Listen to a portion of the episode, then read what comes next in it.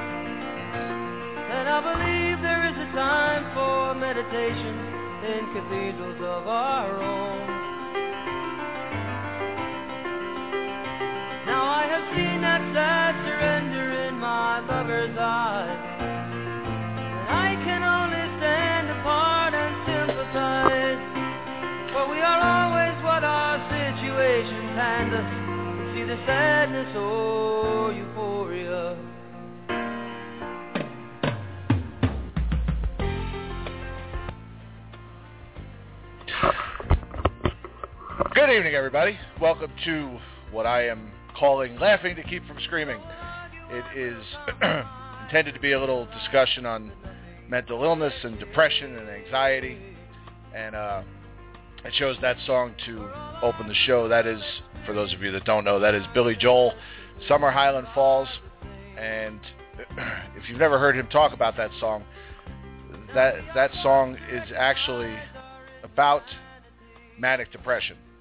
Uh, if you listen, if you read the lyrics, he talks about sadness or euphoria, um, and how we are we are always what our situations hand hand us. We are either sadness or euphoria, and it's one of my favorite Billy Joel songs. And um, it, it also the way he breaks down the music. If you if you hear, uh, if you listen closely, one of on one hand he is playing high notes, and one hand he is playing low notes uh, to balance out the two moods. Basically, is, is how he describes it. So, good evening to all of you. I know uh, most of you are, or nor, actually uh, all of you, uh, are hockey crowd, and uh, so I appreciate you guys coming out. there won't be any hockey talk tonight, not that I know of anyway. Uh, if Eddie shows up, I wouldn't be surprised if he slips something in, but we'll see. So, for starters, I guess we'll talk about what the reason is for this show. And if you haven't read my blog, then then you don't know, but I'll tell you now. Uh, for many years, I've been battling depression and anxiety, and more, I guess, probably since around the time my daughter was born, which was 2006. Uh, panic. Dis- I have what what's termed as panic disorder. I'll have thoughts of irrational panic for for no reason really. Uh, she could be on her way to the bathroom, and I'll think, "Oh my God, what if the ceiling falls in on her?" And I can visualize this, these things happening in my head, even though I know that I, that the chances are that's not going to happen. Um, and it's all kind of come to a head in the last uh, little less than a year or so, and we'll get into the reasons why in just a minute. And I had thought after I was let go from my job, which was August 1st, which of course has contributed to to uh, the current condition. I thought one of the things I wanted to do is I wanted to stay productive while I was out of work. I knew I was going to be out of work for a little while because I accepted a severance package, and I said, you know what, I'm not going to rush right back to work. I'm going to take my time, uh, uh, but I wanted to main, still be productive while I was out of work.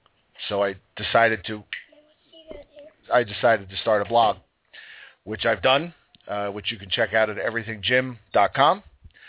Um, and I was going to, purpose of the blog was to discuss a, a number of different things, uh, mental illness being one of them, because, you know, I want to, something I want to talk about, and it's part of everything Jim. And, you know, I was kind of, I was working with Joe Catroni, who you guys all know from Blueshirt Underground Radio, and he was helping me with web design and, and how it was going to look and, and all the different things that were that I want to put on the site. And you know, I was a couple of weeks away from where it um, from having it look the way I wanted it to look, and you know, being able to get started with posting articles and things like that. And then Robin Williams died.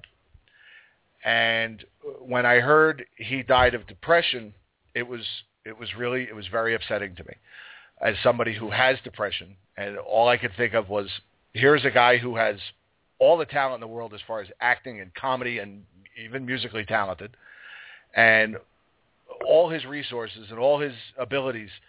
If if he couldn't find a way out of depression, how am I going to find a way out of depression? So I so I decided, well, let me start the blog here, and I and I, I wrote an article that was very well received. I, I got a lot of messages from a lot of people. I got messages from people I haven't seen in 30 years, literally. People I haven't, people that I went to high school with, uh, reached out to me and read the article, and and you know we're in similar circumstances, and I think some of them are going to call in tonight. We we may hear from from uh, one or two of them, and so I was really surprised at that. At just how many people ha- are either in the same position I am or have been in in that position. Uh, 19 million people in this country suffer from depression. And uh, my purpose for this show and for the blog is to just raise a little awareness. That's all I want to do. I, I'm I'm not out to cure the, to cure anybody.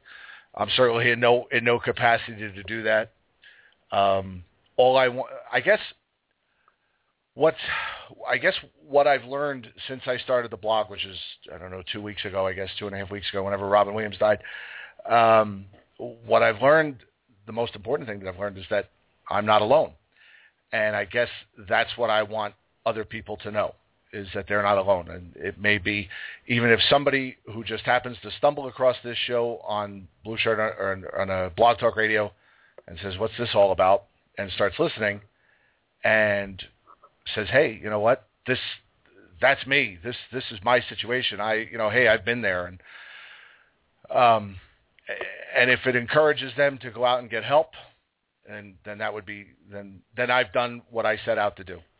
Um, you know, this is my own form of call this my ice bucket challenge. Just doing this little dumb radio show that maybe somebody will pay attention and listen to and say, you know what, it, it, that's me, and I'm I, I realize that now, and uh, that's so that's what I'm after.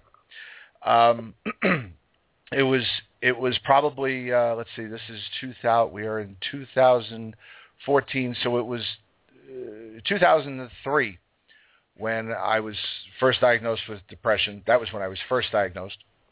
Um, I had, I guess, what you would call a nervous breakdown at the time. Uh, I was going through a lot of different things. We had just moved. Uh, my mother passed away, and my wife and I separated all in the span of about 90 days. Probably uh yeah i guess it was about 90 days.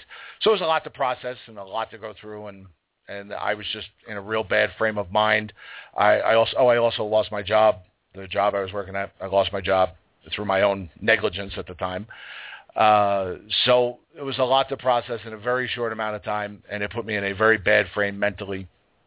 And i went into therapy and started uh and was diagnosed with with depression and and anxiety. And and I've kind of you know I've been able to keep it at bay over the years. But uh just under a year ago we have um uh my wife for those of you that don't know was diagnosed with breast cancer. And that was uh, she was officially diagnosed I believe in November of 2013 um October or November she was officially diagnosed with breast cancer. In January, early January, she had a double mastectomy. So we've been we've been dealing with that for almost a year. In December, um, in December of last year, I was in the hospital. I had my gallbladder out. Uh, it just added to the stress. It was right around the holidays. You've got the stress of the holidays. I can barely move. She's getting ready for a double mastectomy. Then the first couple of weeks of January, we find out or I find out at work that there's a good chance that within the coming months, at least one person in our department was going to be downsized out. So again, you pile all this stuff together in the span of a couple of months, and I just, you know, again went into depression and anxiety, and uh, there were days where there were weekends where I didn't. Well, I wouldn't say I stayed in bed all weekend, but you know, I would stay in bed and as long as I possibly could all day long. I didn't want to get out of bed and go to work. I didn't want to go leave the house. I didn't want to talk to anyone on the phone. Uh, people were calling my wife asking what's wrong, why won't he answer my calls? But anyway, that's that's what I was going through. Went back after a visit to the hospital for chest pains. They determined that you know it was anxiety, and they put me in touch with a therapist. And I did I did go see this therapist a few times. I then stopped going to see him because I didn't feel he was helping me. The reason why I didn't feel he was helping me was because the first time I went to see him, he asked me about 45 minutes worth of questions, which I all answered, which I answered every one of them. Um, he asked me questions about my life, about things I've done, my past, everything. And and then after that, every time I saw him, he would just sit there and kind of stare at me and expect me to talk to him. And I'm the type of person that if you ask me a question, I will answer it. I'll, I'll answer it to the best of my ability if you know if it's something I I, I choose to answer. But I'm not just going to freely, in most cases, just freely offer up information and tell you my entire life story. I'm doing it tonight, but that's that's I've already told you the purpose for that. So after a couple visits to that therapist, I stopped going. Um, you know, just kind of muddled through with the depression and anxiety and and then you know it came down to the wire with the job. I found out that I was I had an option to there were four positions in my department that were going to be narrowed down to three. I um, opted not to pursue a new position and was offered a severance package. I just didn't feel I, I didn't feel comfortable with having to compete with people that I'd worked with four, five, ten, you know, years, and go in there. It was different when you go into a job interview and you have to sell yourself over over other candidates that you've never met. Here, I was being asked to, you know, essentially three men enter or four men enter, three men leave, a Thunderdome type situation. I just wasn't comfortable with it, and I said, you know what, it's time for me to go. It's time for me to move on. And August first will be my last day, and and I'll take a severance. So I'm mostly enjoying my time off, and and I'm like I said, I'm doing a little writing. I am not rambling, Murph. Shut up. Uh, I'm trying to keep productive, doing some different things, and and uh, I'm going to take your phone calls. Six four six four seven eight four six nine two is the number. Um, several of you have, have said you want to call in. I believe Eddie is going to call in at some point, but since he, well, he is not here yet, and I'm going to bring on. Everybody knows Dan uh, I know him as Murph. He's my buddy from South Florida. Murph, thanks for calling in. How you doing? Let me tell you something. I graduated from college with that long story. With that what? Stop. With, with a long story. Holy crap. You know what? You know what the problem is? Is that well, I have a tendency when I'm by myself doing these shows. I have a tendency to get on the air when I'm by myself. I talk really fast, and then after 15 minutes, I'm out of things to say and then I'm looking at the clock and I'm looking at the phone number and I'm playing clips. So tonight I tried to be a little slower, a little more deliberate. I tried to take. I also have a tendency because of the anxiety, and I've been nervous about this show all day. So I have a tendency to kind of uh, just lose my train of thought. So I was trying very much to stay in my notes to remember everything I wanted to say. And then you send me the text and you blow my. And then of course, so now of course the anxiety's back. Thanks a lot because now I'm nervous that yeah. this is going over. Anytime I can help anyway. you out, that's all, that's I, all right. I know. I know, appreciate it. There's no friend like an old friend. No, you know, it's uh but um first of all, the first time I met Jim, I thought you were the biggest ass ever. I met you at Ricky's. It was like some, during some giant game, and I was like, you were screaming like a retard, and I was just like, this guy is a moron. And now we've become such close friends and I'm just like, you know, you're you're like the coolest guy and, you know, your wife, you know, what she's gone through, it's just like, you know, it, it means a lot. But my story, I'll give you my story is, you know, I was born in 67, a uh, handsome young boy from Brooklyn, Marine Park. And uh 1981, I had cancer. I had a spinal cord tumor. And um they basically told me that you know, we don't know what's going to happen with your body because I'm not fully developed because, you know, I'm 14 years old. So what happened was, you know, obviously I beat cancer and, you know, I, I, got uh, bad stomach problems. I have nerve damage in my stomach. You know, I wound up getting diagnosed with IBS, irritable bowel syndrome. Um, you know, so I've dealt with that. And then, you know, as the years have gone on, you know, I've dealt with stomach problems for years, and then I got diagnosed with fibromyalgia, which is a muscle disorder, which is like chronic fatigue. You know, here I am now. You know, I turned 47. Um, you know, September 7th. Anybody wants You're to send old. me gifts? I'm registered at Wells Fargo. Uh, you know, I'll send you a, a link for that.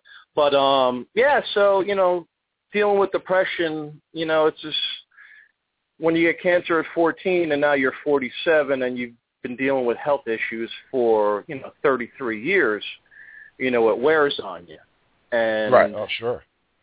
that basically is what happened to me and you know, I've been screwed over with a girlfriend, you know, the whole you know, financially, you know, you live paycheck to paycheck like majority of America and you know, it was just, you know, hard to deal with.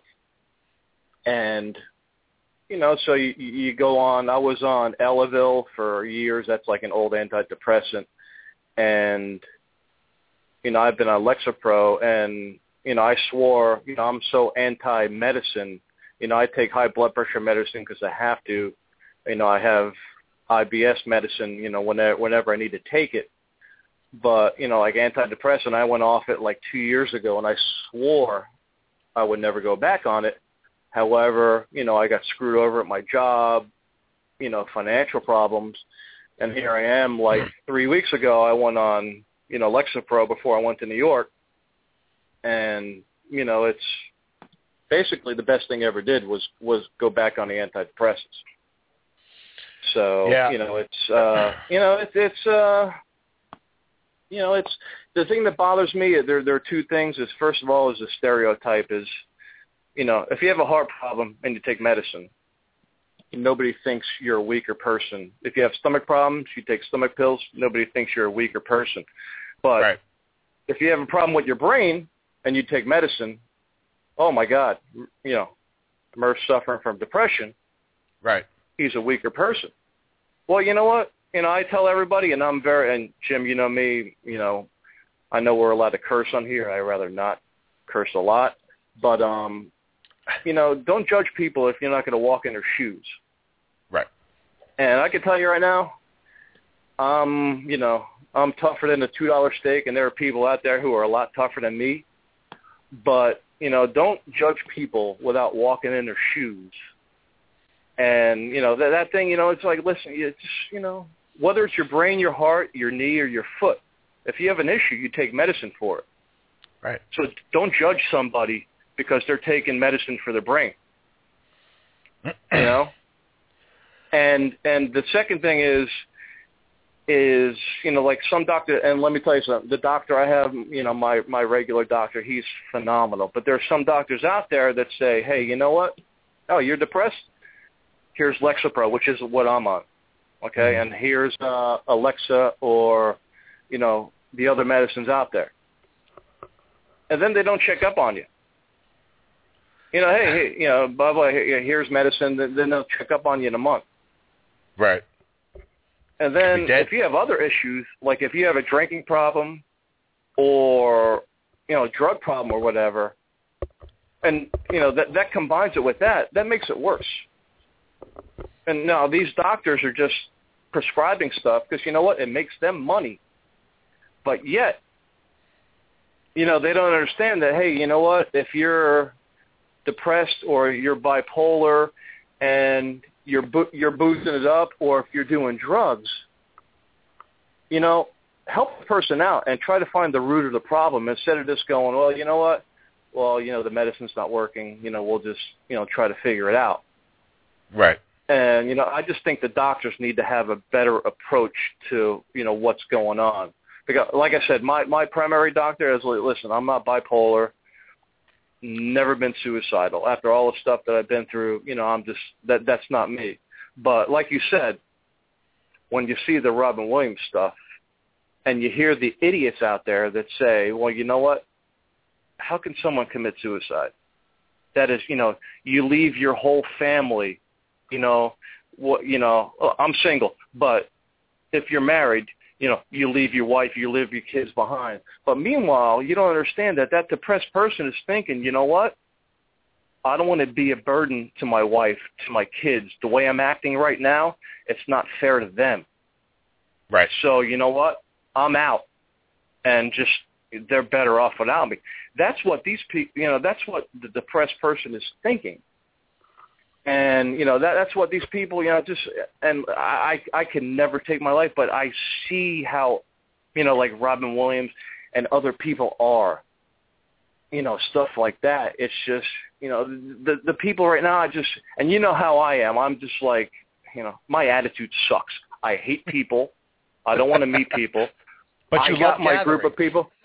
Yeah, and let me tell you something. I have, you know, That's yeah, and when it when it when it comes know. to de- yeah when it comes to depression or anything else, it's if you have the support of people around you, and I cannot thank the numerous friends and family that have helped me out because you know you can piss and moan and then just call somebody and go, hey, by the way, Jim, you know I'm depressed, lost my job, blah blah blah.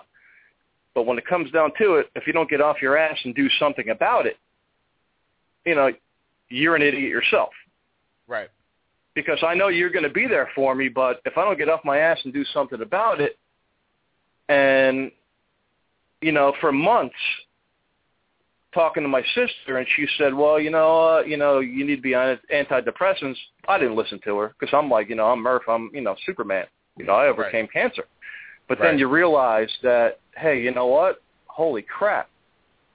I mean, I can tell you right now, these past three weeks that I've had, besides my muscle disorder, which is killing me, but but but the mental way that I'm feeling right now is just you know phenomenal. And I can tell you right now, there's you know I'm not going off antidepressants for a long time. hmm But see, you know, it's just you know, the the whole the whole support. Don't cut me off. I will whoop your ass. I thought you were. No, I thought you were pausing. I was trying to jump into your pause. No, I, listen, listen. I don't pause. I don't pause. But but anyway, the, the the main the main thing is the support thing, and I cannot thank my friends. You know, certain family members. I cannot thank, but the people out there, you have to. You know, you can't keep it inside. You have to reach out to somebody, whether it's a friend, you know, wife, husband, boyfriend, girlfriend, whatever, family member, coworker, whatever. But you know, if you're sitting there laying in bed w- w- with your head under the pillow and you're pissing and moaning to you or to whoever, you know, you have to make the effort to, you know, get better. Right. Because you can be depressed and you, Jim, you can tell me, hey, you know what, Murph, you'll be all right. You know, you wake up tomorrow, you'll be fine. But you know what? If I don't make the right effort, you know, that's that's not going to happen. Well, you know, Okay, it's like now, um, now, now you can talk. Go, go ahead. there's your, okay. There's your pause. Well, you know, I mean, it's like Yeah. you know, I don't. I- don't want to get into anybody's thoughts on religion, but there's an old phrase: "God helps those who help themselves." Well, you know, if you, regardless what your beliefs are, you just say life helps those that help themselves. You got to want to help yourself. You know, you gotta you gotta think of the Yeah. things that are gonna that that are going to help you. You know, and I talked about this a little bit in my blog. You know, there are sometimes it takes rooting out toxic people from your life or toxic situ- situations, whatever it may be. You know, it, it just depends on on the situations that that put you where you are, Right. or, or how you got to where you are, as to how you're going to get out of it. But but you got to want it, like you said. You know, you can't. You know, staying in bed all day is, is fine for a few days, but eventually you got to get up. Well, you know what? Uh, uh, what happened with me is, you know, I got sick and tired of being sick and tired, Right. and then I then I was like, well, you know what? Uh, this is this is not a way to live. You know. Meanwhile, you know what happened was I don't want to get into it, but you know, family members stay with me, and what happened was I have still mementos of what happened when um, you know, I went through my cancer. I have like autographs that my sister got me. Um, I got an autographed picture of Bear Bryant, and in an envelope, I have staples that came out of my back. I had uh, when I had cancer, I had 52 staples that came out of my back, Oh wow. and they look pretty. They look pretty disgusting right now, but it was like a memento. I was like, you know what? You know, it's you know, get off your ass and you know just deal with it that you Right. know the way you should instead of just you know pissing and moaning and calling my sister or calling my friends or calling you and going you know oh, I'm not doing too good. Okay, well, what are you going to do to make it work? Right. You know, and and and stuff's going to happen where you're going to have four good days in a row and you're going to have an awful fifth day. But you, Yeah, you have to, you know, if you can look in the mirror and say, you know what, I'm doing what I need to do. You know, you you just keep on moving, and all, you know all the people out there who are struggling, you know, whether you're depressed, bipolar, anxiety, or you know you're a Met fan, which is you know the worst thing ever. Which means Um, you're all three. Yeah, yeah, yeah, yeah. It's, um, but uh, you know, there's help out there, and even if you don't have, you know, if you don't have a lot of money, you know, I know down here, um, if you you know if you don't have a lot of money, you want to talk to somebody. There's like services that if you're on a grading scale, how much you make. If you need to talk to somebody, you know, if, say you make you know four hundred dollars a week, you know, you give them you know you give them forty dollars a week. You can talk to a professional, you know, stuff like that is uh you know and i'm sure it's you know i know you live in arizona and you know there's people up there from you know new new york and philly or whatever um but you know there's stuff out there in every community that people need to look up and you know you know just just google anything you know in your Right. in your community they're they're you know like help groups and all that they're just phenomenal okay i'm taking a break go ahead the the United Way is a, is a good place to look um, for that. Also, if you work for a company that has an, what they call a, an EAP, which is an employee assistance program, uh, i have that yeah on my job yeah they'll they'll usually you can call them, and it's it's completely discreet, and you know you tell them what's going on, and, and they'll be able to point you in the right direction. The employee assistance program that I uh, at the company that I was working for, uh, they had offered counseling, and you got nine. The first nine sessions were free to help you with Yeah. whatever issues you may be going. To. And they even they even extended that to me as part of my severance package. I have that available to me through the end of the year, should I wish to go through them and you know find counseling, uh, you know because of everything that's going on. But I you might have you might want to hold you might you might want to hold on to that because the way the Giants' offense is going, you might want to you know have to make a couple calls on that one. they're going to be fine. Well, actually, um, I have I have an appointment next. Uh, I believe it's next Thursday for a new um, a new therapist that uh, works. At, they're they're part of a behavioral clinic where there are therapists and there are psychiatrists. Right. And I can I, I'll talk to a therapist first, and they will determine if I need to if I need to be uh, what do they call that escalated? You know, like when you call when Yeah. you call a, a telemarketer, oh, we got a we got a customer that needs to be escalated. So if I have to be But- but- but- escalated, But me personally, I cannot talk to a male professional. It has to be a female. I don't know why, but I I just cannot talk to a guy. It has to be a woman. could, I don't because know don't why, you feel like but I just feel like the guy is sitting there looking at you going, God, what a fucking pussy. just suck it up, Nancy. And I've got you for that, Murph. I don't need to pay somebody to.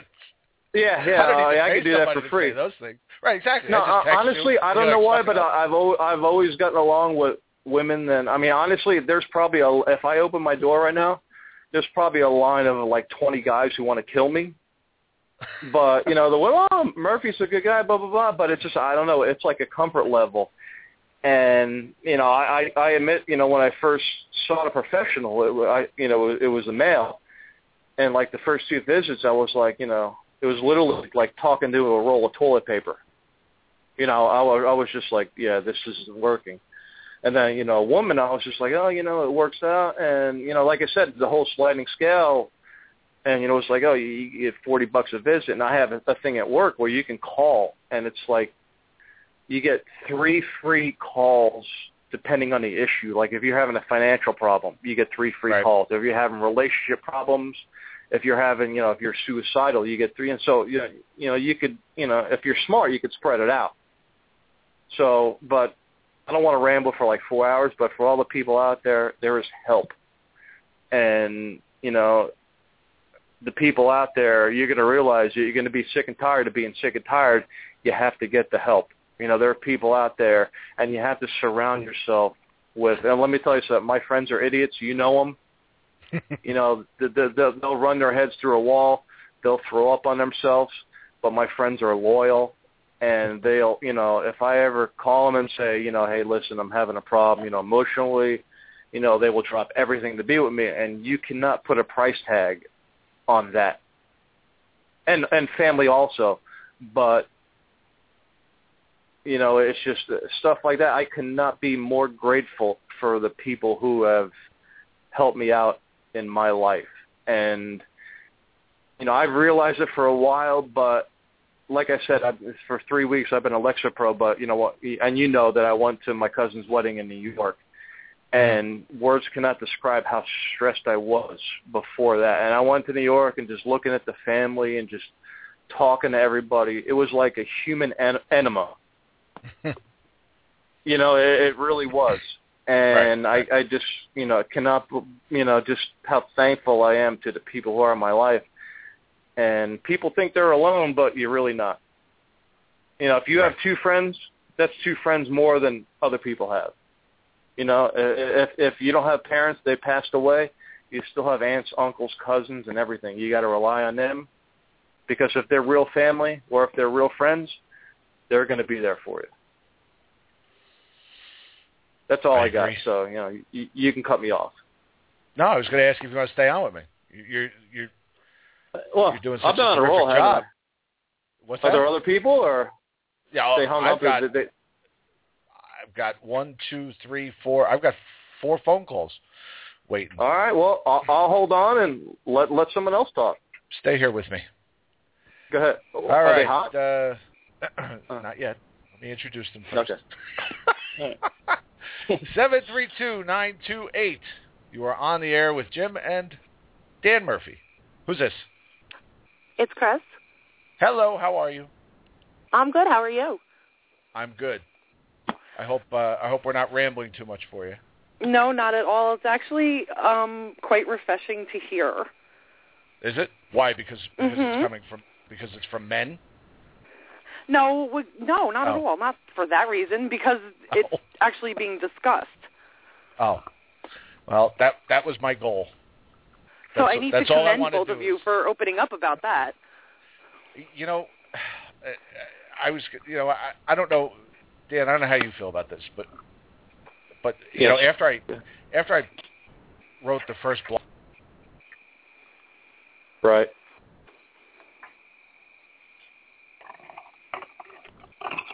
I don't think there was anything brave about it because, quite frankly, I'm scared shitless.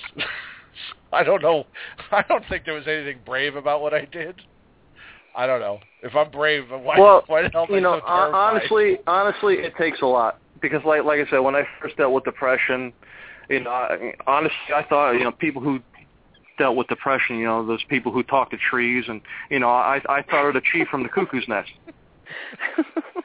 which is my favorite movie of all time, wh- which should have been, you know, my problem. But then, then you realize, like I said, you know, you have problems with your heart, you take medication. Problems with your stomach, you know, it's just listen. It, it, it's a chemical imbalance. Doesn't make you a weaker person. You know, like I said, the people who know me, or know, you know, the woman that's on the phone right now, or you, it's just, you know, you could be the toughest person ever, but you know, you ha- you have, you know, you have issues. right. And you know, the the the, the thing is, that you just have to have the proper way to deal with it. So go ahead. Okay, I'm done. Go ahead. Go ahead. I have the biggest mouth ever. I'm sorry. Go ahead. it's probably not a good thing then that the three of us are on the line together. Yeah, probably not. But go ahead. I'm sorry. We talked enough. Go ahead. Um, I don't know what you want me to say. Say whatever you I'm want. looking at this from a completely different perspective than you guys are. Okay. I'm, I will speak. I'm, Give it to us. Speak from the heart. Doesn't matter what you think. Just go ahead. I'm dealing with depression through my son. My son has it. He was just diagnosed um in May. We had to have him hospitalized. Prior to that, um he was How cutting, he? which he's 14. Okay. Um prior to that he was cutting, which um we had found out through school through he had shown um I guess one of his friends in school, what was or said something to them, and it had gotten back to his guidance counselor. And they brought him down to the office. They talked with him through the school psychologist. They called me and my husband to go into the school. They told us what was going on and directed us to the route that we needed to go from there. Um, he started seeing, I think she's a licensed social worker that he was seeing originally. And Okay. she didn't want to put him on medicine, which at the time, because I was completely naive to what was going on and thinking it's hormonal and um he had a couple of I don't know, like uh, for his age, big blows come to him like one after another, and I just assumed once he got past it, he would be okay. Um, the social worker didn't want to medicate him. She went on a whole different route with him. He wound up not liking her at all. Did not want to talk to her. Did not want to go. It was like pulling teeth to get him to go to his appointments. Finally, she had said, um, "I'm trying to the timeline."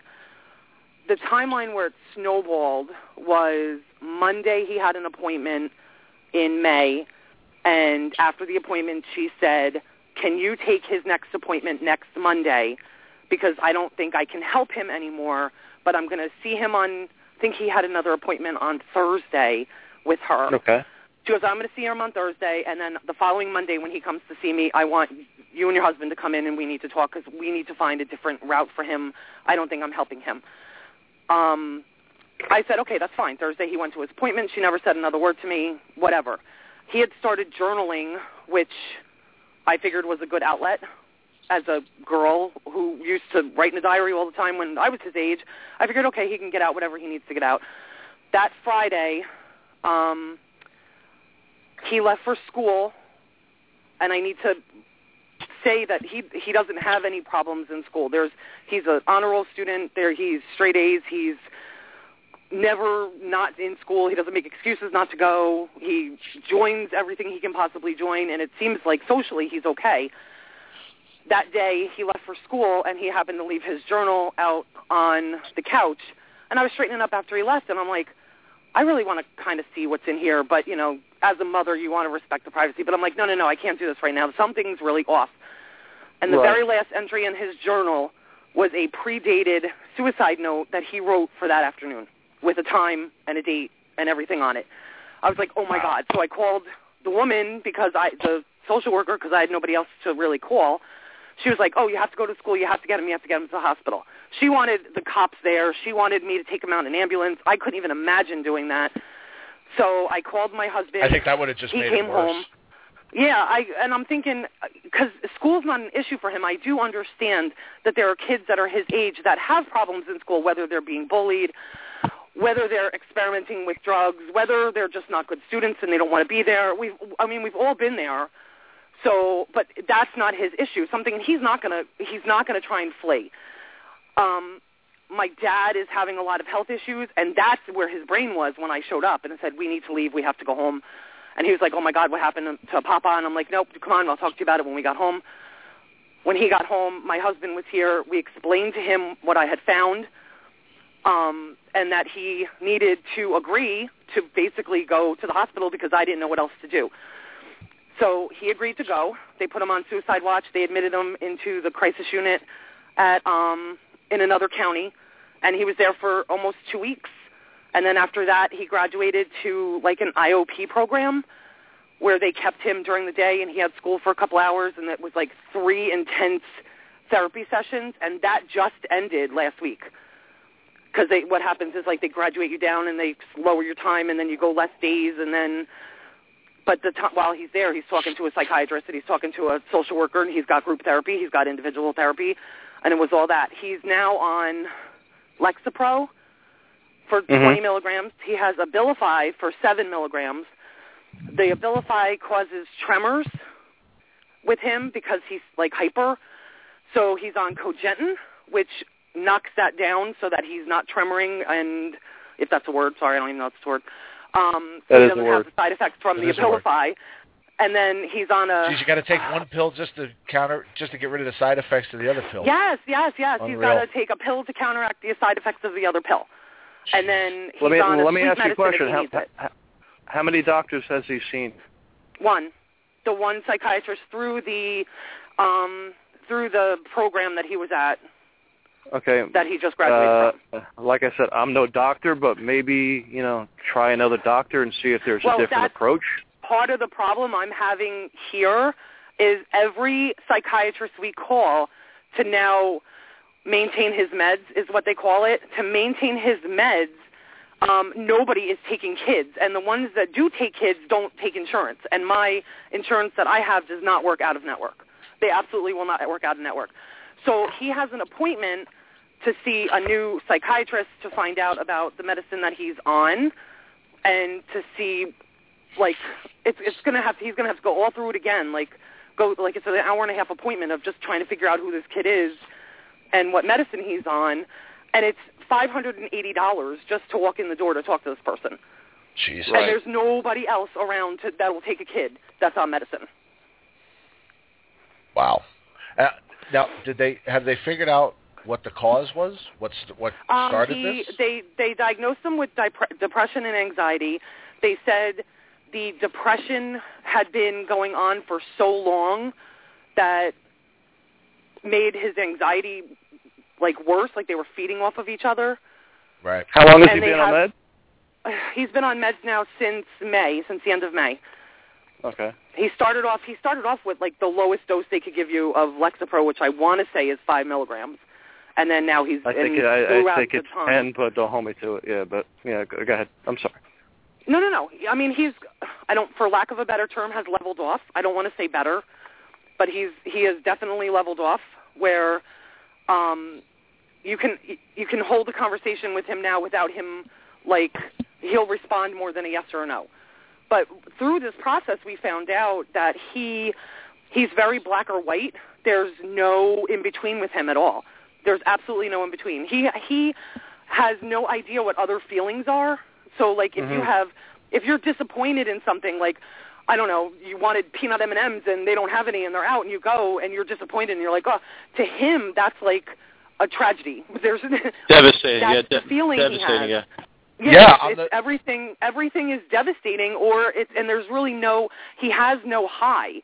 Like there's no thing that you can like say like surfing, like you enjoy surfing or you know, you enjoy going to the beach, that makes you happy. He has no answer for you when it comes to that. There's no happy no matter what. He does things and he'll do things, but they never they never bring him up ever. So, but before Even on he went through it this, doesn't bring him up.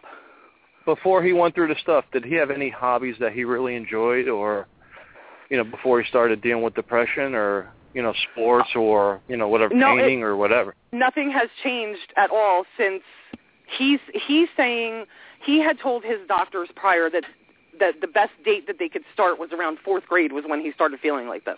And I'm trying to think Right. back, you know, that far and I'm like I don't I I can't I can't think of anything that would have triggered there was no death in the family, there was no, you know, nothing that would have like been, oh, that's where it started. There was no start, but he'll tell you it was fourth grade. And none of his activities have changed um since since then. He's still But in did he- karate. did- He's still runs. Did he have still, ho- like did he have did he have hobbies back then? I'm sorry to cut you off, but did he have hobbies back then?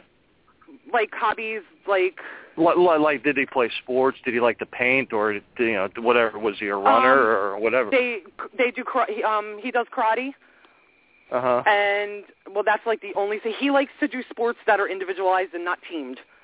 Like Okay. running like cross country like track you're on a team but you're by yourself. So Does, does he like to do that now, or did he stop yeah, that? he Or still, he still yeah, he still does it now, but it's not something that he'll tell you he enjoys. He just does it. Right? Hmm. Hmm. So, but it's it's been it's been a major eye opener, like a major eye opener to, and I feel I feel completely by myself in this because there's nobody else, and it must be. And I'm not comparing my feeling to how you guys feel, how your how your depression makes you feel, but I know you mentioned before you feel alone and don't feel alone because there's other people going through it. But I honestly, from my point of view of this, I cannot find you know, there's support groups, but these kids are older and these kids all have like there's like drinking problems.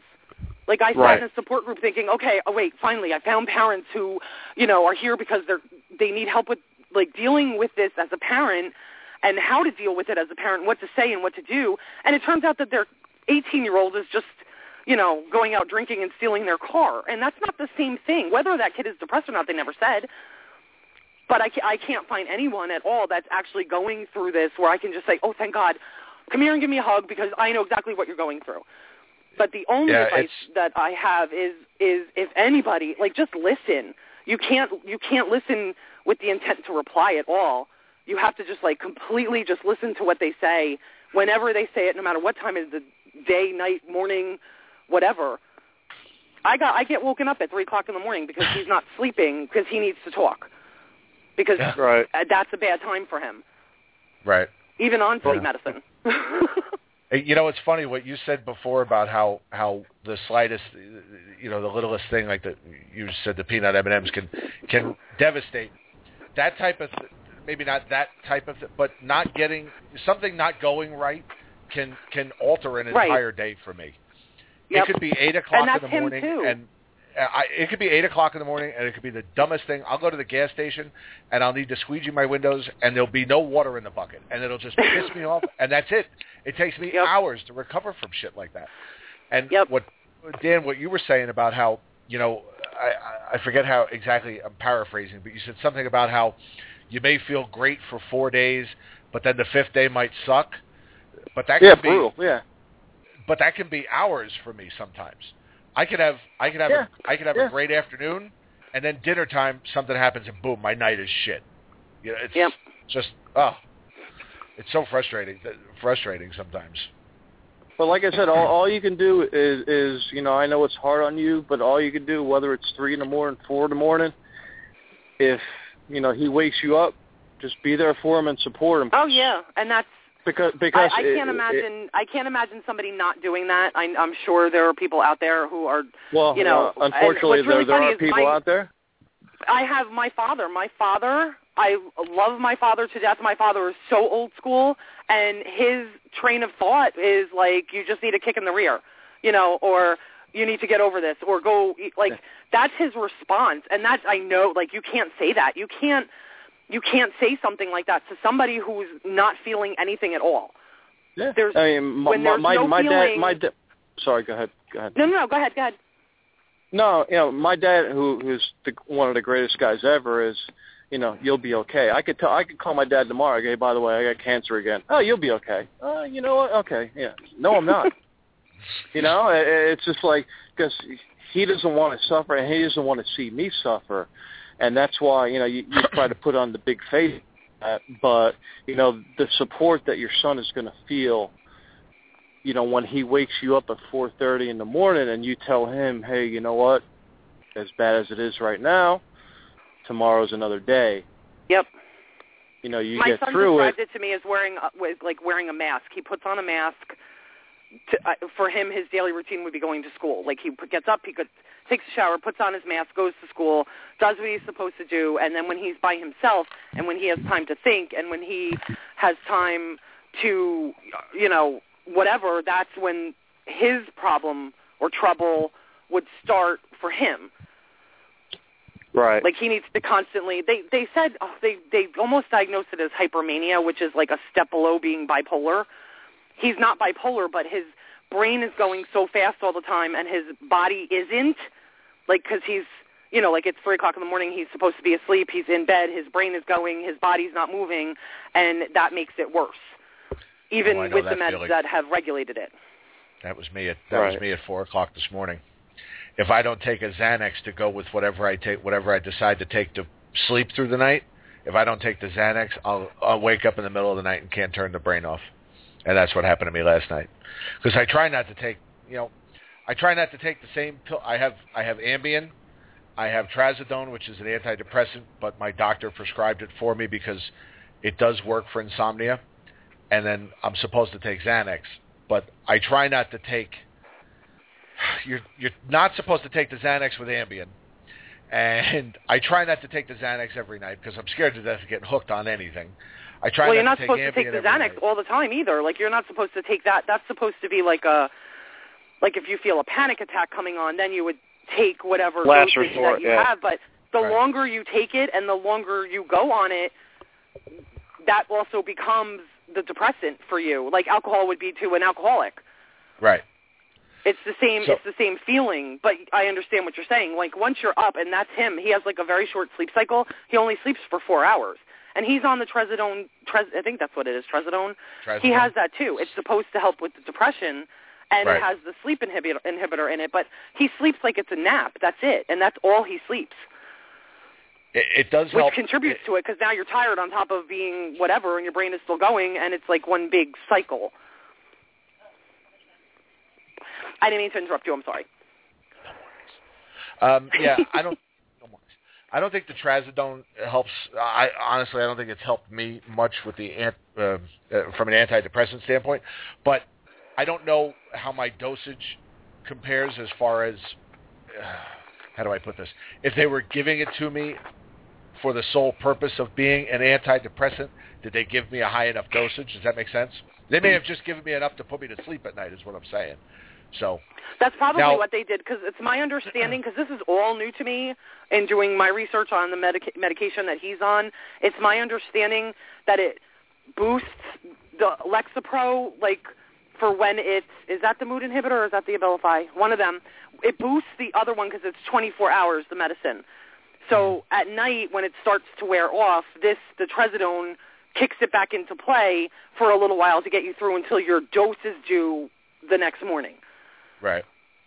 So you you probably have it more for the sleep sleep. as opposed to it's not helping you with the depression part of it because you, you're not taking anything right now in terms of depression medicine other than Xanax, which is anxiety. Now, see, now Joe Catroni in our chat room just brought up a great point that uh, weed is is great for anxiety, and weed was just approved here in Arizona for people who have been diagnosed with post-traumatic stress disorder, which I Mhm. also have been, which I also have been uh, diagnosed with, but. But that doesn't mean that if Yeah. I go for a job where they drug test me, uh, that doesn't mean that I'll, you know, I if I fail the drug test, I still won't get the job, regardless of what my my uh, prescription says. So anyway, all right, well, Chris, we're gonna. I want to take some other calls before we get done, but yes, I want to tell you you, so that much. thank you.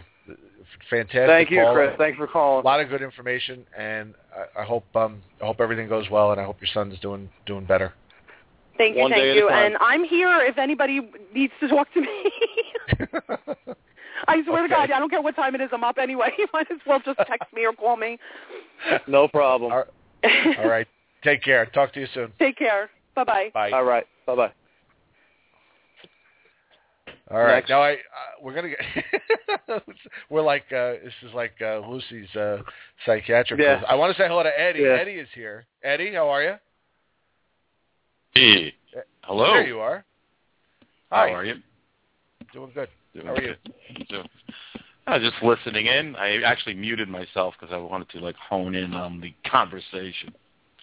Oh, is this Eddie Geico? That is Yeah, this is Eddie only. Geico. Oh yeah, yeah. I got a lock for you. Go ahead. Oh yeah.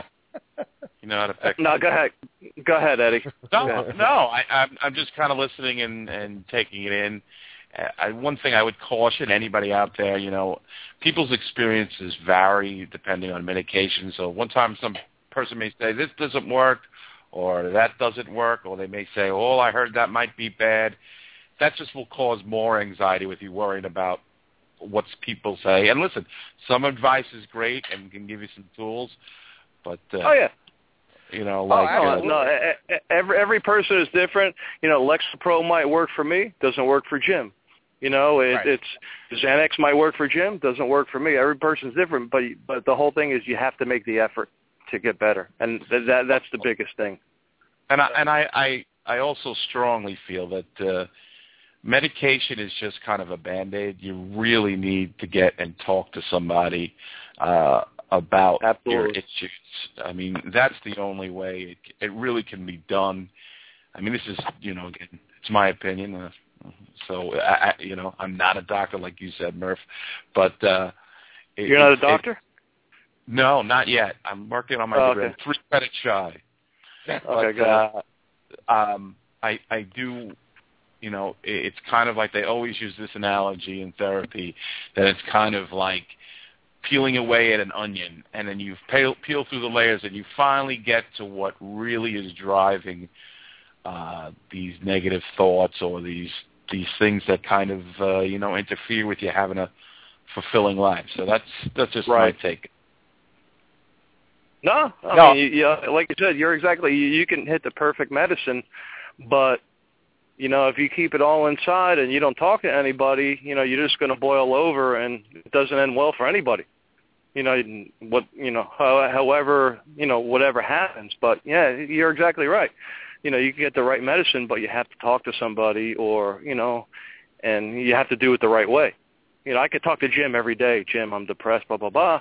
But you know, Jim's not a professional you know you have to talk to somebody just just get it out in the open to learn you know how to deal with it the proper way that's the whole thing to I'm deal just with a it the proper way yeah yeah Right. yeah, I'm a gynecologist. And yeah. That's my specialty. yeah.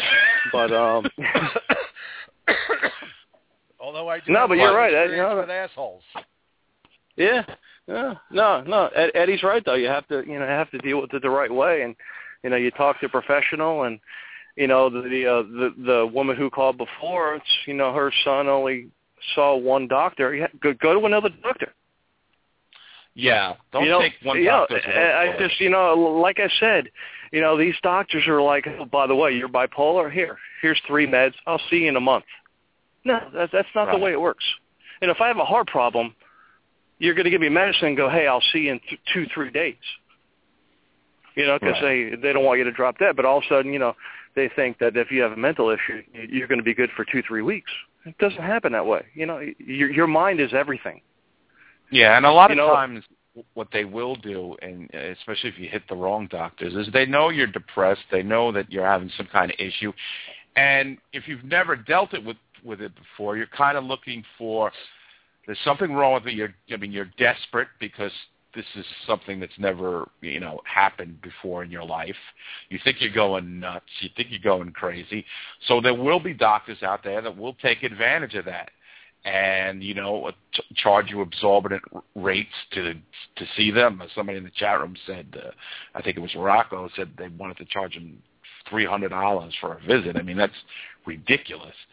And Right, a lot of yeah. times they want to they want to throw pills at you in order to get you to the quick fix, and a lot of times it's driven by the almighty, almighty dollar. I mean, there are drug reps in the you know the, in those uh, psychiatric offices coming in every day, pushing their drugs, telling you to, I'll give you free samples, push this to Right. your clients, get this going, and uh, you know, so, so you really have to, you really have, like you said, look around. To, you know, for any other ailment you would want a second opinion. Your mind, you certainly should give it even more priority. Just to give you, a And the thing is, uh, you know, a, a, a lot of people are, especially with the mind, they're, you know, you're not ashamed to admit that, hey, by the way, I have high blood pressure, or you know, I have fibromyalgia or IBS. But a lot of people are ashamed to say, hey, by the way, I suffer from depression, and they don't want to get the help. You know, you, you can't be ashamed. Listen, I don't give a crap what people think of me. No, you, you make fun of my health, you're cut out of my life for good you know, listen, I, you know, I've already said, you know, what I've gone through, you know, health-wise. So, you know what, I have no shame, but we'll have to realize, hey, you know what, you suffer from depression. Big deal. You know what? Get the help. Live your life. You know, life is short. So, you know, if life is short, you might as well, you know, live the right way. And that's what you have to do. You have to get the right medicine. And like I told Jim, you know, Lexapro might work for me, doesn't work for Jim, doesn't work for Eddie or whatever. And, you know, listen, if your doctor's not working for you, you know, get another doctor. You know, if, if you're going to school for math and your math teacher sucks, you're going to get another math teacher. right. Yeah, that's what you got to do. Well, that's why I'm going to try a different. Uh, I'm going to try a different therapist next week. Uh, yeah, Oh. essentially. Uh, I'm going to bring on another call. Murph, you going to stay with us? Ed, you going to stay with us? Um, hey, am I getting paid for this? Because I'm, I'm really tired. I'll give you double what I'm getting. Okay, go ahead. Next. Eddie, you staying with us? Yeah, for a little bit longer. Yeah. Oh, Jesus. Okay, go ahead. Good evening to Amy Ernano. Hi. How are you? Hello, Amy. Hello. Good to hear from going you. it's good. It's good. To, it's good to talk to you. What? What? What? Yeah. You're you're talking to Dewey Cheatham and Hal. Go ahead. Um, Uh, no, it's actually this is this has been um, it's been really cool. I mean, not cool that people are having you know issues, but just you know to to kind of get to talk to other people. Because I mean, Yes, absolutely. This is an outlet for everybody. That was that was my goal. That was Yeah. my goal. succeeding handsomely so far, Jim. oh, thank you. I do appreciate it. I can tell you right now, he's far from handsome. But go ahead. That's not nice. Yeah, I know. Anyways, go ahead. Um, well, you know, for my own personal story, I mean, anxiety is more my thing. Um, I mean, there's been depression too, um, but primarily at the times when the anxiety was the worst. And uh, I uh, I was diagnosed with OCD and generalized anxiety disorder um, and agoraphobia in 2008, 2007 or 2008. Um, it was winter, so it could have been either year. Um, but I, I was on medication at first. I mean, I was I was literally to the point where I I didn't leave the house unless I had to. So to go to work because I'm a checker. There's different forms of OCD. Checking was always my Mhm. thing. The stove, the door locks, the faucets, the light switches, everything. I had to check everything. And I would leave the house and I'd get halfway to the bus stop and I'd say, let me go back and check one more time. Right. And I'd miss my bus and I'd be late for work. I'd say, but it's worth it in the end because, you know, I, I mean, I once took my entire lunch break to go home because I was afraid I'd left the iron on. And I hadn't left the iron on. I had unplugged the iron and placed it in the bathtub to make sure that it couldn't set anything on fire. And uh, so finally, it got to a point where I, I just I, I had to do. I, I actually, and I've never actually never never really told anybody this, but um, Ooh, I cut Exclusive. myself. It is an exclusive. I cut Mm. myself. Um, Okay. as an as an anxiety release. Everything would get so pent up, and I felt like I couldn't vent. And uh, so I still have some some scars. It was it was superficial. only- It was Never. Did you only do it once? No, no, no. I, Okay. I did it quite frequently. Okay. Um, Hmm. But you know, not a lot of people. You know, my brother lived with me for a while, so so he ended up finding out about it, um, and was very concerned. He, he you know, police. So I think that's I think that's very brave of you to say, even, you know, because just to to get it out there, you know, a lot of times you just keep all this stuff in you, and just to let us know, you know, the you know the, whoever's listening, just letting it out. That's a, that's a form of therapy in itself. So that's pretty cool that you did that. Absolutely. Yeah, I'm kind of kind of kind of surprised that I did, but um, but did uh, did you did you seek help for that after to. you cut yourself, or Um, it, it was. I, I thought actually it was kind of interesting. The person that got me to go seek help was uh, a woman that I worked with, who I had become friends with, and she was a former Marine, an Iraq War veteran, um, and came back from the war like completely screwed by PTSD, substance abuse, like the whole thing. And she uh, she had her own issues, but she she sort of latched on to me. She and her kids.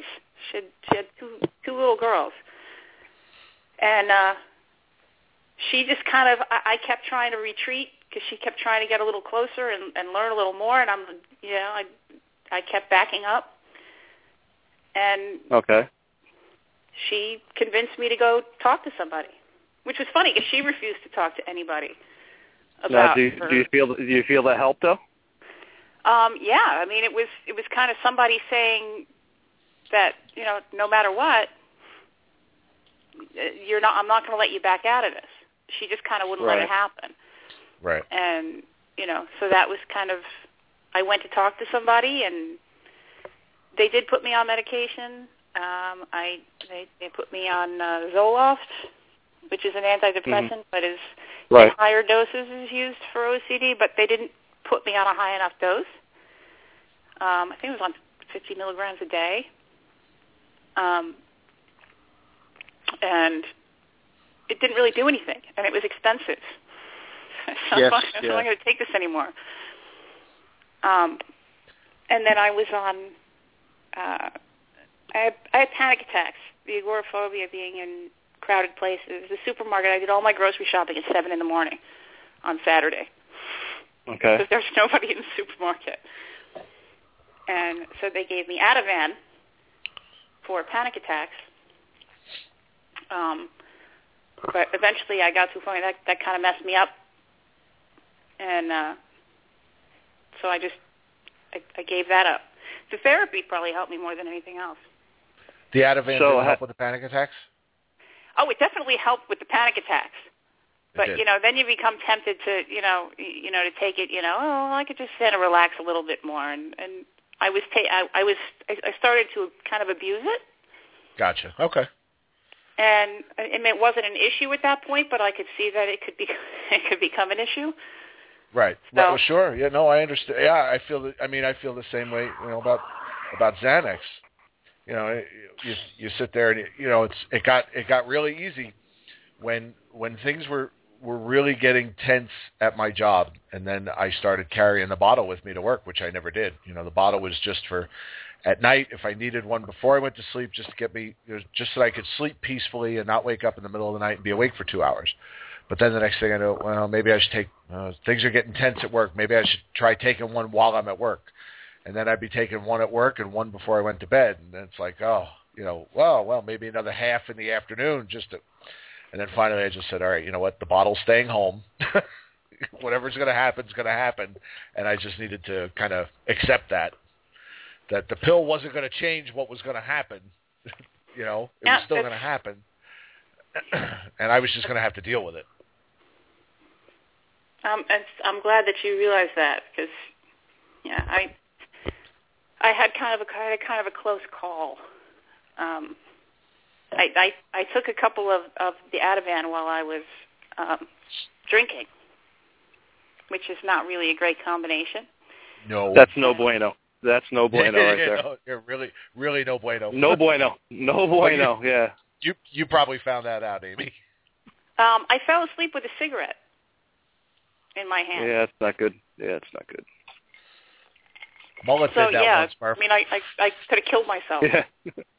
yeah. So after You that, did. I was I'm like, you know, I think I'm going to throw the rest of these away. I don't think I'm, I'm going to fill it in those refills. So Amy, Um, a- after after the uh, but before Jim rudely cut me off, which he does often, um, after the therapy, did you cut yourself again, or you you've been clean with that, or Um, no, it's been it's been year it's been years. I- okay? I- well, you know what, you, you should be first of all you should be proud of that. Second of all, you build on that, and you know just you know you can only deal with one problem at one time. You know, you know whether things, it's anx- anxiety or cutting yourself or you know you if you think your biggest problem is cutting yourself you deal with that. And then if you think it's anxiety you deal with that. You know it's just what happens is a lot of people who deal with depression and anxiety and you know cutting yourself you try to put everything on one plate. And it's just so overwhelming that just you know one thing one time. And you know, just go, that's my advice. You, you can deal with it however you want but you know that that that you know that seems to be my best option I mean, for me, the anxiety was the number one thing that I had to deal with because, and you know what, I still have anxiety. You know? but I do you feel you're getting better Oh, I'm much better. I mean, I'm I'm Yeah. happier now go. than I've probably ever been. You know, but it's it's not that I have that I, that I don't worry. It's that it's easier for my for me to talk myself down now. yeah it's just easier to deal with yeah it's, instead of thinking about it for a half hour you think about it for ten minutes and It's- just hey okay this is what i need to do okay move on It's much easier for me to kind of relinquish control now and and when I point out to myself that something is beyond my control. Like if I'm stuck in traffic, I like my job. I hate my commute. I I have you know I'll start to get just really antsy and really anxious and and then I'll tell myself there's nothing you can do about it. Right. There's a dump truck in front of you and he's going to go 28 miles an hour the whole way and you can't do anything about that. And these days I find it's easier for me to say, "Oh, you know what? There's no point in me worrying about that if there's nothing I can do about it." Yeah. Just run, run them off the road and just go on with your day. Exactly. The- Focus Yeah, on the things you can control. my my Civic is going to run the dump truck off the road. Sure. Yeah. I've seen it happen. It was on cops before once. But uh yeah, I mean things have been really really really good lately. And That's good. That's good to and, hear. and I I really put a lot of that on on just the stuff that I learned when I was in therapy and the methods that I learned to, to kind of deal with with the feelings and with the, the anxiety and you know but part of it also is is you know just getting to I've I've come to realize much more and accept myself as who I am much more. Listen, nobody's perfect, and uh, like I said before, is you know uh, you make the effort, and you know compared to where you were four years ago to where you are now, you know you're ma- making the effort to deal with anxiety, to deal with cutting yourself, to deal with depression. You know, like I said, you're going to have four good days and you're going to have a bad day, but you know what?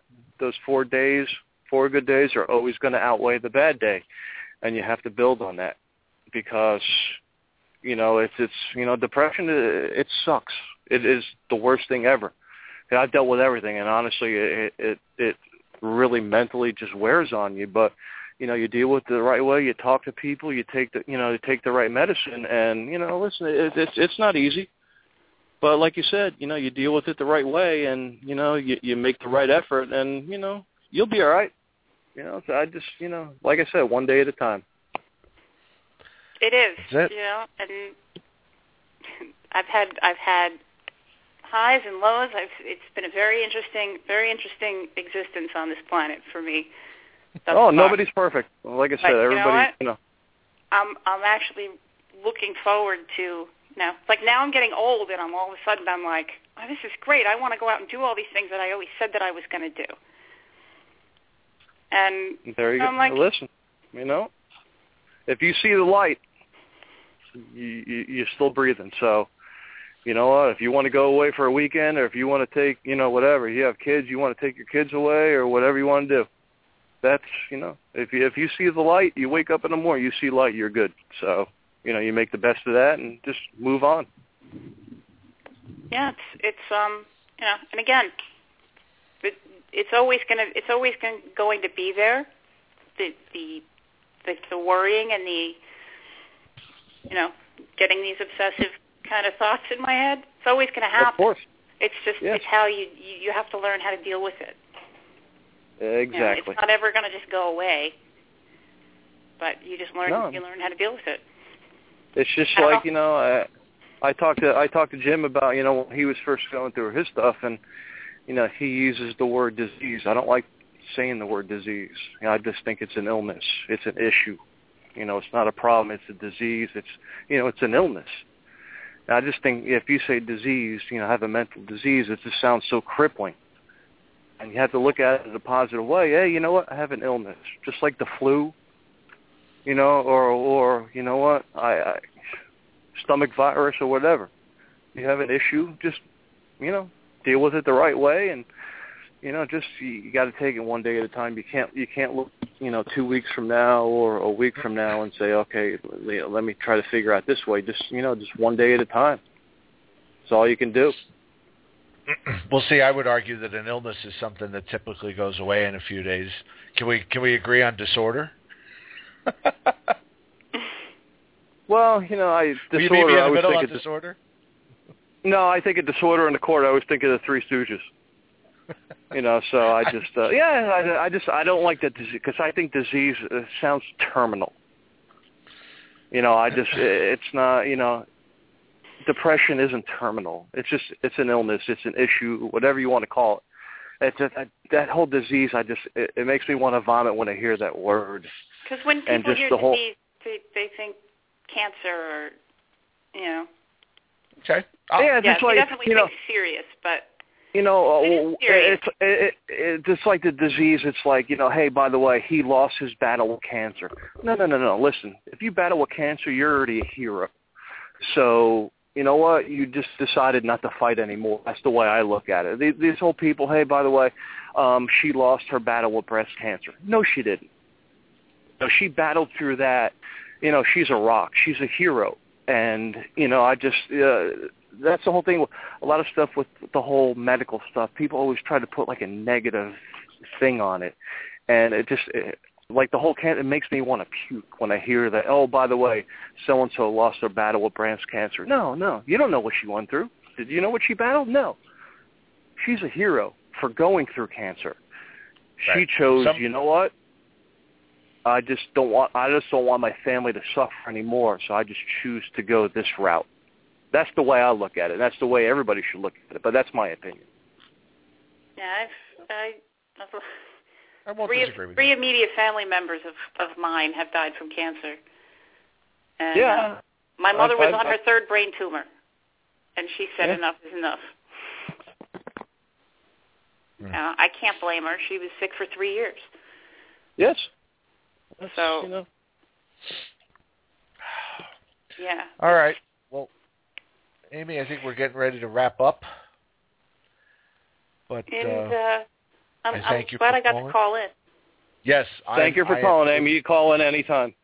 I I had uh, reached out to you a couple of days ago and asked you if you would call in, and you were you were more than willing, and and I do appreciate it, and and um, it took a lot of guts, and I appreciate it, especially since you were just on the phone with all men. yeah. Yeah. And Jim. It's, And- it, it, no, it was good. I'm yeah, glad I did it. Yeah. Yeah. All no right, so we're- okay. Absolutely not. All right, we're a couple of weeks from hockey, Amy, and I expect to hear you calling into Blueshirt Underground Radio on a regular basis. you got it. All right, we'll talk to you soon. Take care. Thanks, guys. Have a have a good Night. night, Amy. You guys too. Take care. All right. Thank Bye. you. Bye. All right, we have we have This run is the hardest five hundred dollars I've ever made in my entire life. I can tell you that right now. You're getting five hundred dollars for this? Oh, you didn't know? No, but Nobody told me. honestly, it, it it it really feels good that just you know people feel comfortable to just call and just you know let it out. Right. And Well, you know I mean, wh- whether it's something that I said or the slim chance that something you said was you know good. Um, no, it, it it honestly, you know, all joking aside, it you know it's you know because it might be like I said, it might be something I said or something you said that really hit him and said, okay, let me try this or you know let me try that. Right. And, and the great thing is, is that these are everybody that's called, everybody that's listening tonight, at least right now. These are all people that are part of the community that we've you know built over the last five years. So you know we're we're like a Right. dysfunctional family. So I think everybody's pretty comfortable calling with you know and talking about just about anything. Uh, I do want to read something before we uh, before Oh we God, go off the. Uh, no, it's nothing bad. Uh, when did you learn how to read? Stop. Uh, this show is happy to be sponsored by Audible.com, a leading provider of spoken au- digital audio entertainment and information. They have over 150,000 titles to choose from, and you can listen to them on any device, including whatever you're hearing us on right now. And if you sign up at our URL, which is www.audibletrial.com slash blueshirtunderground, you will get one free audiobook and a one-month trial of the service. You can pick up books like The Game of My Life, where Ranger greats, since well, I know you're all Ranger fans, such as Mark Messier, Frank Boucher, and Jaromir Jagr, talk to the late, great John Halligan about their favorite Ranger memories, the making of Slapshot, a behind-the-scenes look at the greatest hockey movie ever made, or one of the greatest sports books ever written, The Bronx Zoo, the inside story of the 1987, excuse me, 1978 New York Yankees. Support our radio programs and our endeavors and sign up for your free trial at audible.com today at www.audibletrial.com slash blueshirtunderground. And thank you to those of you that have already signed up. We do appreciate it. So we have, where are we? We have 10 minutes left. No callers. Eddie, any thoughts? You want to throw anything hockey related out, football related? You want to talk about your JETS Jets, Jets, Jets? About another championship uh, season at the at the at, at the ready? Anything? No, I uh, the Mets. I, I don't think we should talk about sports. This is a uh, serious program, and uh, it's all right. I okay, just wanted.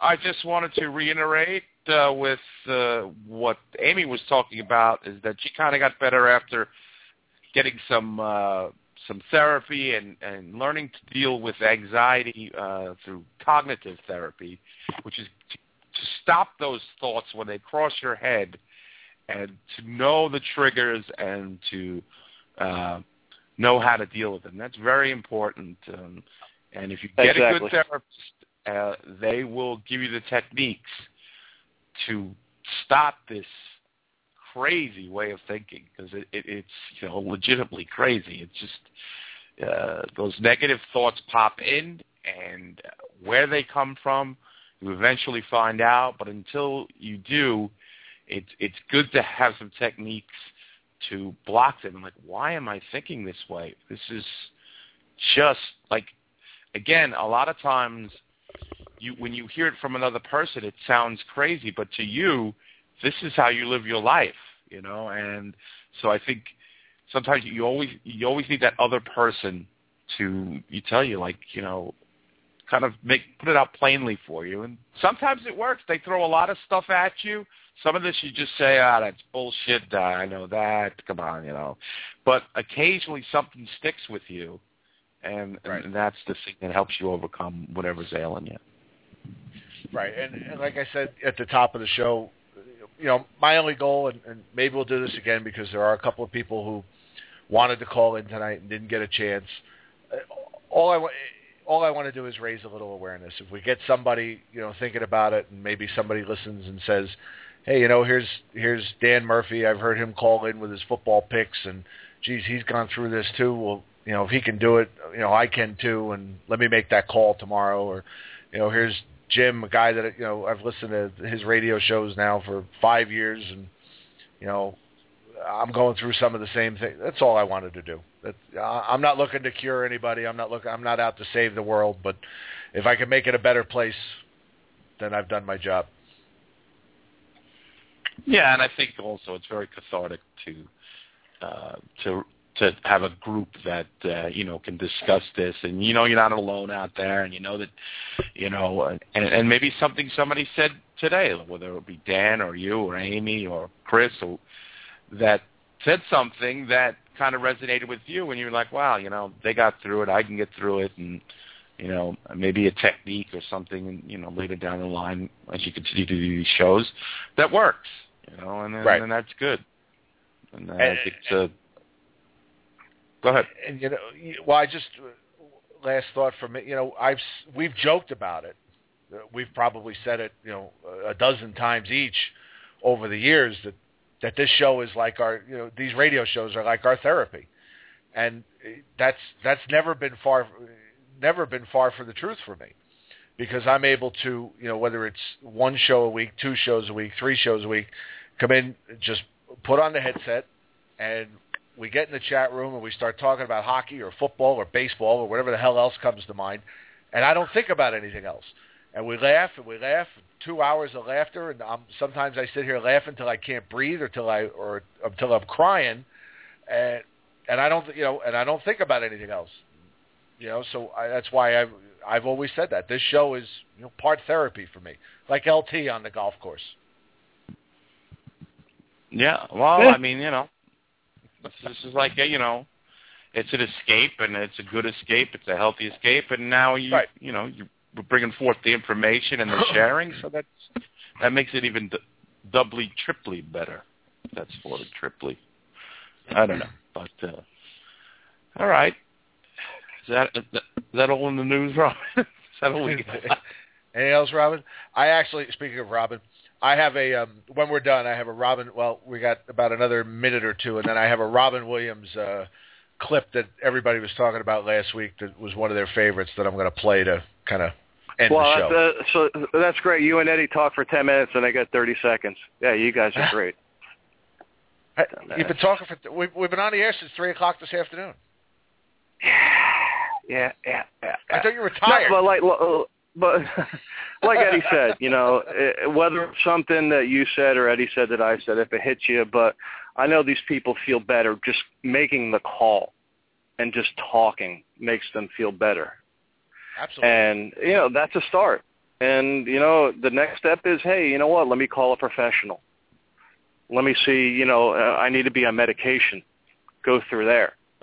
But you know, that's what all. And the most important thing is, you know, next Sunday is my birthday, and I just want everybody to know that I'm registered at Wells Fargo. Um, NFL.com. I'm an extra large giant jersey, and um, I have a really big head. So um, that's what that's what this show is all about. My birthday. But uh, Jim, you coming down? Are you going to make it or no? I, I still uh, I, I need to get into negotiation on that. Uh, all right, right. really well, quick, you just know. just uh, just to touch on something you just talked about. After I put up my, My first birthday? blog post, Yeah. well before that, one zero zero one zero nine six nine six nine. My account number. Go ahead. Gotcha. Okay. Right after I put up my first blog post on everythingjim.com, I got a Facebook message from from a woman that uh, we all know. She didn't partake tonight. Sent me a message. She said, "I really like your blog. I've been going through this for years." And and she kind of laid out her story. And she said, "I I just couldn't." She said, "I loved your article." She said, "But I couldn't bring myself to click that like button because I didn't want anybody to know that I had read it because I don't want my problems known. And all I said was, well, I understand that. I said, but maybe, I said, make that your first goal. I said, next time I post something like that and you like it, click that button. I said, then maybe And the next step like I said- like I said before, easier. Like I said before, there's no shame. If you have a problem Right. with your heart, you have a problem with your knee, you have a problem with your brain. There's no shame. That's it. You know what? doesn't make you a weaker person because you're dealing with depression. Actually, it makes you stronger because you're dealing with so much stuff, and people don't understand that. And like I said, if people don't walk in your shoes, they don't know that. So you know what? I can pretty much guarantee the next show that you have, she'll either like it, she'll might email you, text message you, or, or she might call. But you know what? Like you said, it, take, it just takes one step. Absolutely. Yep. All right. Anything else, gents? That's it for me. Uh, All right, September 7th is my birthday. I don't know if I said it before. uh, Dan, thank you very much for, for spending the whole Yeah, hour and a half anytime. With me. I do But appreciate listen, it. if if I could, if, if we could help one person, then that's all that matters. So, That's right. um, a- anytime you need it, you do it tomorrow, next week, whatever. That's cool by me. All right, I'll let you know. Eddie, thank you. It's, You got it's it. always it's always great when when uh, when you're here with me. Thank you, man. Uh, thank you All for right. having me. Thank All right, you to everybody that's out there. You can find me on Facebook. Most of you already know where I am on Facebook. You can find me on Twitter. You can find me on Instagram. If you want to send me a message, whatever you want. Everythingjim.com. Um, if you're if you want to look up information, use the Mayo Clinic website. I happen to think they're the best. Plus, I really like Mayo. All right. Thank you, everybody. I really appreciate you being here with us tonight. Take care. We'll talk to you soon.